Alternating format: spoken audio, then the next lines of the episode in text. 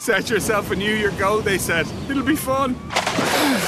Perhaps swimming in the Irish Sea wasn't such a good idea. Set a more achievable goal, like taking control of your finances with personalised money insights in the Bank of Ireland app. It'll help keep track of your spending, like changes to bills, or you might have too many subscriptions. See your tailored money insights because your financial well-being is our priority. Bank of Ireland. Begin. Bank of Ireland is regulated by the Central Bank of Ireland. Terms and conditions apply.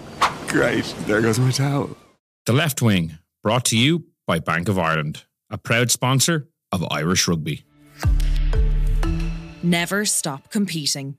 You're losing some unbelievable quality rugby players, but you're, there's positives there as well, definitely for the squad as a whole, and for, for girls who feel trusted and feel very valued, and that that there there aren't going to be those changes after one match, two matches, or people are going to disappear, come back, whatever. So I think it's, I think it's a good thing. Hello and welcome to the left wing. I'm Sinead Kissane. Well, two Six Nations down, two Grand Slams, won for Ireland. This weekend is the start of the Women's Six Nations. Ireland play Wales at Cardiff Arms Park in their opening game on Saturday with a 2.15 kickoff. Now, there have been changes since Ireland finished fourth in the table in the 2022 edition after that dramatic and late win over Scotland in Belfast in round five. There's been the introduction of contracts for 15s players. Some high profile players turned down those contracts. There's there's been a first ever summer tour with that trip to Japan, new additions to the coaching team, and changes in player personnel. So, what can we expect from Ireland in this tournament? Well, here to go through all that is Anna Caplice, former Ireland flanker, and Ali Donnelly of scrumqueens.com. And she's literally written the book on women's rugby. Anna and Ali, thanks for joining me. Anna, to you first. Uh, generally, as we count down to this Six Nations, you know, the Ireland team has just been named. How do you see this tournament shaping up for Ireland? It's really hard to tell. Like any kind of predictions are all speculative.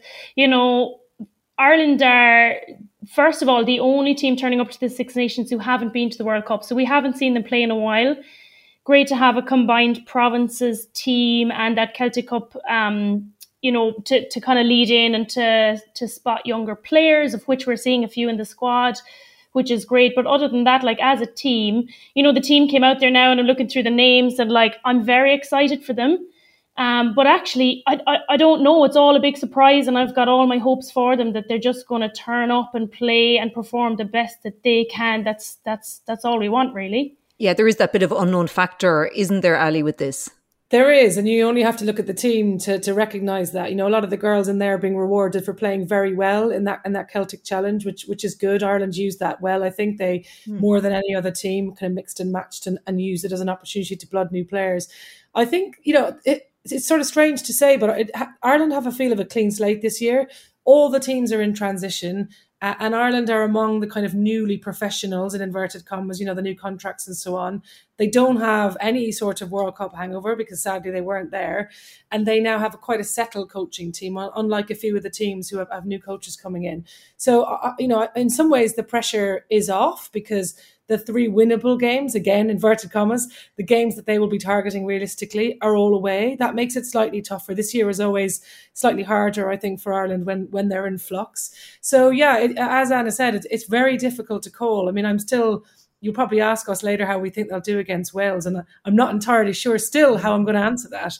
And uh, you know, I think that the fact that Ireland have picked a teenager in the front row kind of shows you where they're at in terms of their development. It's very unusual to pick such a young player in such a tough place in a competitive test match. So, yeah, it's going to be fascinating to see them uh, play and how they merge together. Yeah, Ali, I met you at the launch of the Women's Six Nations in London last week, and thanks again for sending on the recording of Nichola Fryday after I messed that up. But you mentioned in your question to her about the changes in Irish women's rugby and obviously the introduction then of the contracts. Is this an odd situation or a different situation compared to the other nations? Um, because a number of players took up those contracts, but a number of high profile forwards, in particular, like Nichola Fryday, like Sam Monaghan, like Neve Jones, turned down those contracts. Look, I think the start of contracting for every nation has been bumpy, and I think we, sh- you know, we should acknowledge that there are players who uh, have much more kind of high profile, rewarding jobs in terms of salaries, and they, they might not want to give that up. I think Nichola was at pains to say in her situation, it wasn't because of the level of salary. It was just didn't, she, she said several times, it just didn't align with where I was in my life. I think it's also harder now when players are established in another country and they're playing you know, Anna will know this better than, than me, but you, you know, someone like say, uh, well, Nichola, uh, Neve Jones, and others, they're they're living over here in England, and, and they, you know, they, they enjoy the league. The competition is really high, and, and they're playing week in week out. So I think they've gotten off to a bumpy-ish start, but that's not dissimilar to other countries, and there will be players from other nations too playing who aren't contracted. Uh, so Ireland aren't completely unique in that respect, but I think it is a little unusual that the captain is one of the players who's chosen not to do that. Yeah, I think she said like five years ago the players would have bitten their hands off for, for a contract like that. Anna, would you have done the same, you know, five years ago? Yeah, I would have. And I kind of deliberately made myself uh, kind of free to, to take any opportunities. Like even in the, when I moved to the, the Premiership, I, I wanted to prioritize rugby, even though it wasn't full time professionally. And then I was substitute teaching on the side or doing whatever I could. Whereas, you know, the people have put time into their career and built them up. So it becomes a very difficult decision then. But surely with, you know, WXV competition like on the horizon, you know, players who initially rejected something, like surely those contracts can be reviewed and they can have another look at them. And like to, to back up what Ali's saying there, uh, very interestingly, like I lived in a house last year in Gloucester um, with a girl from Scotland, girl from Wales, and a girl from USA. And absolutely, the the initial stages of giving out contracts are very bumpy. Like the players don't fully understand it, the management doesn't fully know what to do. Like it's it is a really a real like stage of of, of trial and error, and that's definitely what's happened with Ireland. And like on top of that, like it is what makes me really excited about the contracts, like not just for Ireland but the other the other players, is that I'm really hoping for a big step up in like quality of rugby.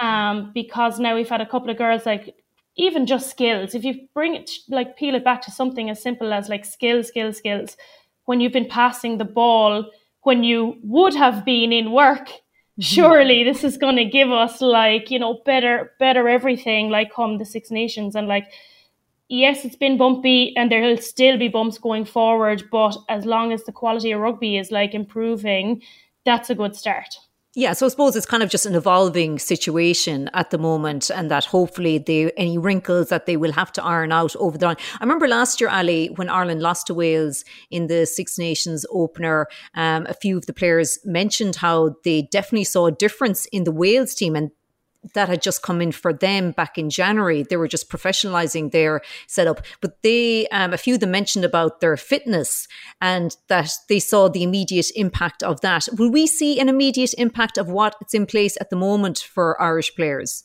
Well, I think Wales is a really good example to give because Ireland are exactly today where Wales were one year ago, you know, the same three, four months into their full time life. I think it's a little bit different for Ireland because there are quite a number of you know important players who aren't who aren't contracted and who are traveling back and forth.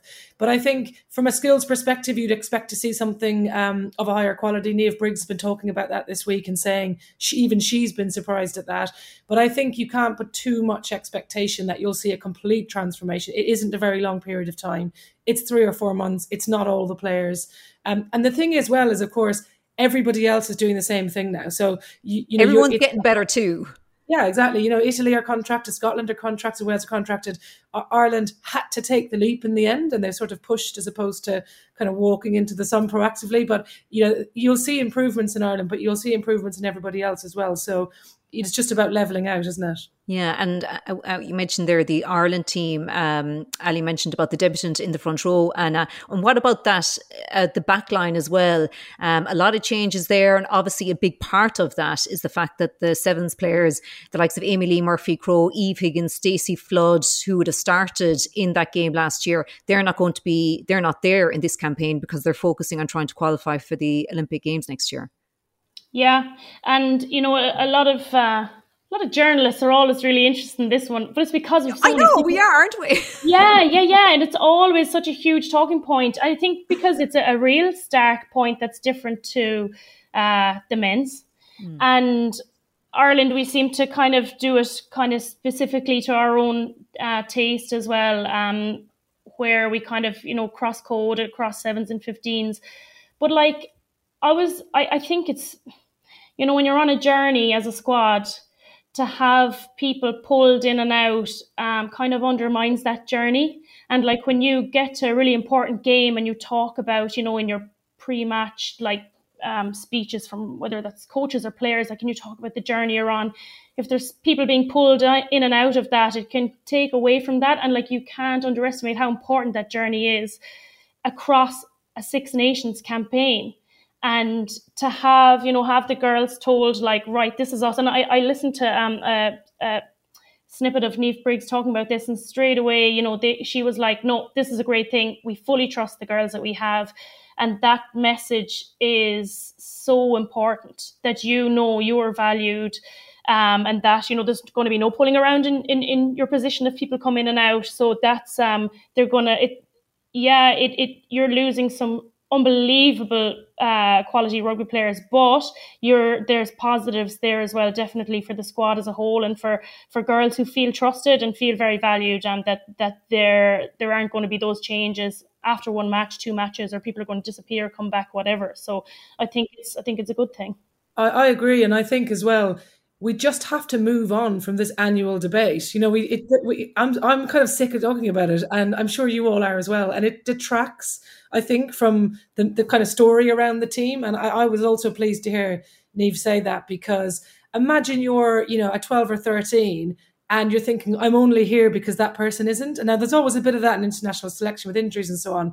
But I just think, how, how can you build a culture of a team you know, in a collegiate kind of collaborative working together way if you're always doubting whether you deserve to be there. So I, I completely agree. It's it's a shame that you know the sh- the pool of depth is still shallow, so we haven't quite got the kind of replacements ready. There there isn't another Beibhinn Parsons. You know, she's just a fantastic. And, but I think that's the thing, Ali, and why it is such a big issue is because the caliber of the player that even though Beibhinn, you know, didn't start those opening two games last year, you know, Amee-Leigh Murphy Crowe scored that first try. Stacey Flood in the centre was brilliant last year um, as a kind of second playmaker. It's almost the caliber of player that Ireland will be, will be without, and that, that's why I suppose it is a talking point. Well, yeah, I mean, I think to be fair, there's sometimes a misunderstanding too from you know casual fans. Ireland are in a different position to the other home nations, right? So Scotland have lost, I think, one player, Wales two into Team GB and England had separated their squads at a long time ago. So there isn't anyone in the same situation trying to qualify for an Olympics, right? So France have already qualified because they're hosting the Olympics. So it, it is more difficult in many ways for, for the Irish management. And I think it's taken the RFU a while to get this right, but I think the separation is, is the right thing to do and, and probably should have happened a few years ago. So Ireland could have had a settled team for that World Cup qualification process. They didn't, uh, you know, players were in and out, as Anna said, and, and who knows if that helped or not. But look, they're in it now and they've got a team to build for the next World Cup. So we, we, we all agree that it's the right decision for the RFU to do to, to have that separation. I do, yeah. yeah. yeah what you make of the the the, the forward pack, Anna? Um, you know, really experienced in there as well. I mean, Neve Jones, uh, Sam Monaghan, um, Maeve O'Leary comes in there as well. Uh, she well, she's her talent has been mapped from quite a while back as well. Yeah, it's uh, yeah exciting to see those girls kind of pulled together as a forward pack. Uh, yeah, a, a, brand new 18 year old prop in there as well. But like if you look at Wales, they're kind of uh, they're similar. They've got young, kind of very fresh props in there as well. So that's a real opportunity. It's not like, um, you know, they're coming up against this massively experienced front row that, you know, they, they all have the same kind of fears, I suppose, coming into this and, and expectations and excitement. But in terms of the forward pack, like the the back row is just going to be on fire. Like I've no doubt about that, and like I can't wait to see Neve Jones. Uh, in action again. She's just been so brilliant. Same with Sam Monaghan, Linda back in there. It's actually you know they're they're a squad to to a, a forward pack to be to definitely like Wales definitely have earmarked and, and know and done their homework on them because they're they're so strong and I'm, I can't wait to see them like finally like get get on the pitch again. Ali, do you believe Cliodhna uh, Moloney should still be in that squad? Obviously, Neve Jones started hooker, absolutely outstanding last year, but do you, you know, do you think Cliodhna should still be in there? I mean, it's hard to see why she isn't. Whether she'd start or not, I, I don't know. But I think um, if you're a starting hooker in one of the best teams uh, in this brilliant league, in England, it's hard to see why you're not in the mix at all. That said, yeah, Neve Jones had a great year last year. I think they someone did a compilation of tackles from the Six Nations last year, and I think she was in about eighty percent of them. Yeah.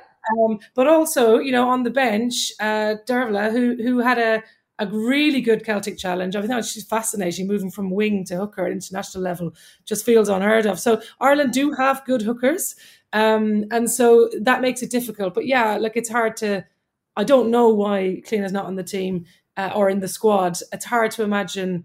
It's it's purely on form. Like she's she's one of the best players over here. So, but look, Ireland got good hookers, and I think Neve Jones probably absolutely deserves to be in the starting team. Yeah, and Derval, uh, she was outstanding as well in the Interpro series. She got a few uh, Player of the Match awards as well.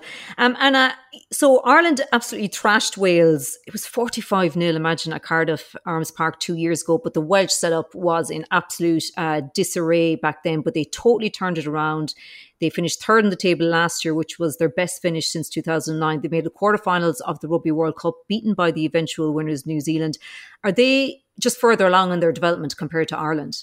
Yeah, simply put, yeah. And I'm also excited to see them play because um, they've identified some young talent. They've some great um, uh, experience in there as well, like the 910 partnership of like Keira Bevan and uh, Elinor Snowsill, like they're you know they've so much experience and i think it's almost hard on like uh Lleucu George who's on the bench she is a fantastic young uh, talent at out half and she can't get into the starting squad, you know, and that, that's a testament to the experience that Wales have. And they're, yeah, they're almost similar to Ireland uh, in many ways. And like to echo again what I was saying about when I was living with one of the Welsh players last year, and she was talking about the contracts that they were being offered and how it was frustrating and they were I was asking her about what's your full time program like. You know, I was so like intrigued by it, and I wanted to be on the same journey myself. And it obviously, oh, it came too late for me, and it's come a year later than you know than Wales now. So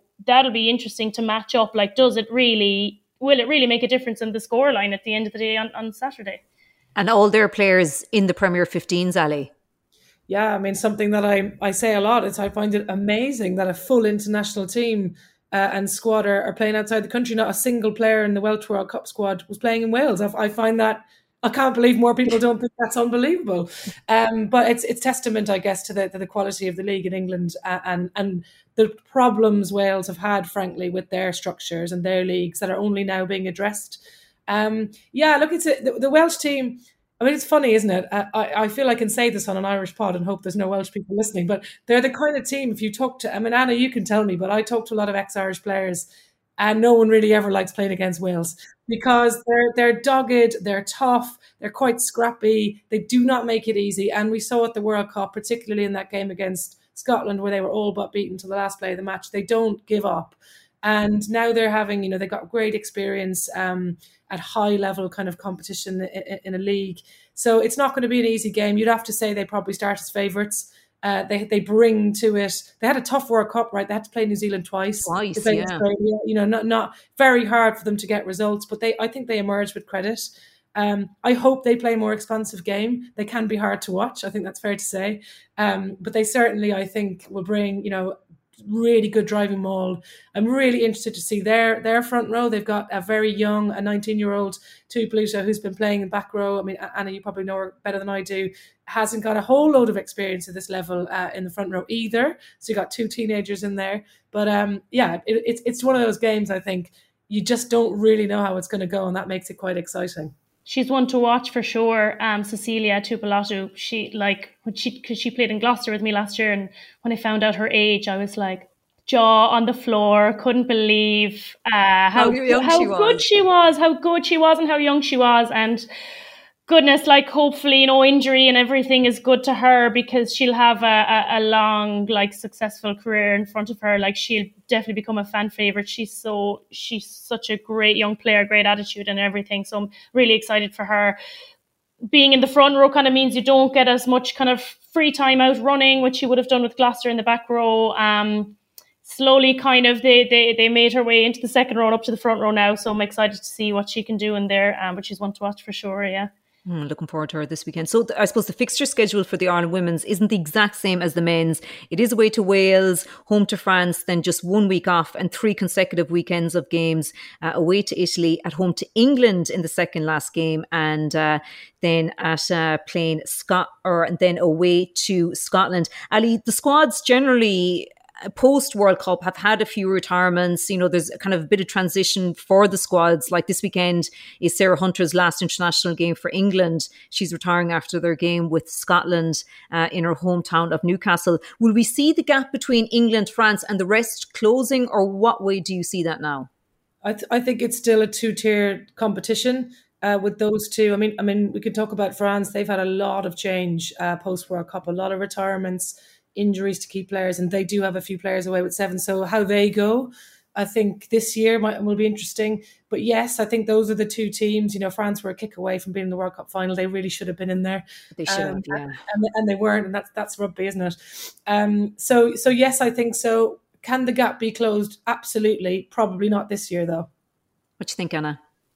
Um, I think in terms of France, their their their first game is away to Italy, which is yeah, that's going to be tough. And Italy will definitely be sniffing out an opportunity there. Um, consistently in, in terms of results, I think I, I, I, have to agree with Ali in terms of how the table might finish and like that fight for third place. It's kind of it's kind of sad and it's a bit frustrating that you know you you coming into a tournament and you know England or France are gunning for each other and then everyone else is fighting for a third place. You know, and instead of all six teams really believing that they can win. I don't know if that happens in even the men's side, but like, you know, when are we going to get to that stage? And it's a bit, uh, I know it's still a bit away. You know, I'm glad that the wheels are turning on it now, but yeah, it's going to be a fierce battle for third place this year and probably more valuable than usual because we've got uh, the, the third place, yeah. yeah. who will qualify then for WXV. So, um, huge, huge, um, kind of pressure on that, more added pressure on that third place this year um, than than before. Yeah, and Ali, you know, from from your position as well over there, I mean, you spoke about the hangover from the World Cup. Looking at England losing that World Cup final, they were just so odds-on favourites, you know, to win that World Cup. Will they have recovered from that emotional heartbreak hangover? How are they looking? I still haven't yeah. recovered from. oh yes, and sure we spotted you over there, uh, Anna, doing your bit of singing in the crowd during one of the oh, matches. Yeah. yeah, that was me. That was me. Jesus, you have a great voice. he's, he's, he's, still hanging on to that hangover, I think. Um, yeah, look, I, I think England are a fascinating proposition this year. I, I think they'll win the championship. Uh, though I'd say two things make it slightly strange, and maybe there's a glimmer for others. The first is the slight oddness that they've kept the coach. You know, they're moving their coaches on at the end of the tournament, and they're giving them a. To- I find that bizarre, frankly. Simon Middleton should have gone after the World Cup. Yeah, absolutely. Yeah. Look, he, he, you know, he had two World Cup cycles. Didn't win either of them and you know time was up right but presumably he was contracted and, and that made it difficult for them uh, but i think that is strange because what it doesn't seem what, what i think it won't allow england to do is to move on quickly. So you've sort of got one foot in the old era and and one eye on the future right? So i think that is strange. And i think how they will play will be so interesting because we all sort of observed how they played at the world cup huge reliance on their forward pack. There was a bit of criticism for that and in the end it didn't pay off. And will they change that? They probably don't need to for the six nations but it'd be interesting to see if they do so so england look favourite still especially because that last game against france is is here in twickenham. You know they're going to break the world record crowd. So so they're they're really interesting. The other thing to say about england is maybe this doesn't matter. However after the last two world cups 2014 who won the next six nations? Ireland. 2018, who won that Six Nations? France. So after the last two World Cups, they've had a sluggish sort of sort of year afterwards. I think I think they're it's different now because they're more professional uh, and they're just better. Um, but I think it'll be interesting to watch their style of play. Um, I do think they'll they'll be pretty big winners against Scotland this weekend, which you know, in, in a way, you don't want to see massive scorelines. I could see it. I'm, I'm sure any Scottish listeners would disagree with me, but Scotland are improving rapidly but they are missing some key players this weekend. And I think the kind of emotion and occasion around Sarah Hunter's last game is going to you know, give England a, a little bit of a, a, boost on top of being in front of a sellout crowd in Newcastle. What's your reading of it, Anna, of where England are? I think it's interesting because I was chat- chatting to someone earlier in the week that was saying, you know, this is a good opportunity to pip England because of so many key injuries. And then I looked at the squad and I was like, you know, if I hadn't had that in my mind, I might have not even realized that there were injuries because they have, you know, they just have such a fantastic depth and like players that you know from the Premiership that are performing out of their skin like week in week out. So um, an interesting one for them is that they'll have a you know a former Canadian prop um, playing for them. So that's that's an that's an interesting one for England and. Um, I think, yeah, I, I think they're still going to be, and I think as well that that depth that I was just talking about there, I think that's the reason that they're not going to allow any sluggishness in, um, because the competition for their spots and there's a lot of girls in there that you know didn't make it to the World Cup or, or were kind of sidelined a lot for the World Cup, so they'll be like, right, here it is now. This is my jersey. I'm not letting it go. So I think they they'll be they'll be fiery uh, um, as well on that. So let's bring it back to this weekend's game Wales against Ireland, Cardiff Arms Park, 2.15 kickoff on Saturday. How do you see this going? I don't know.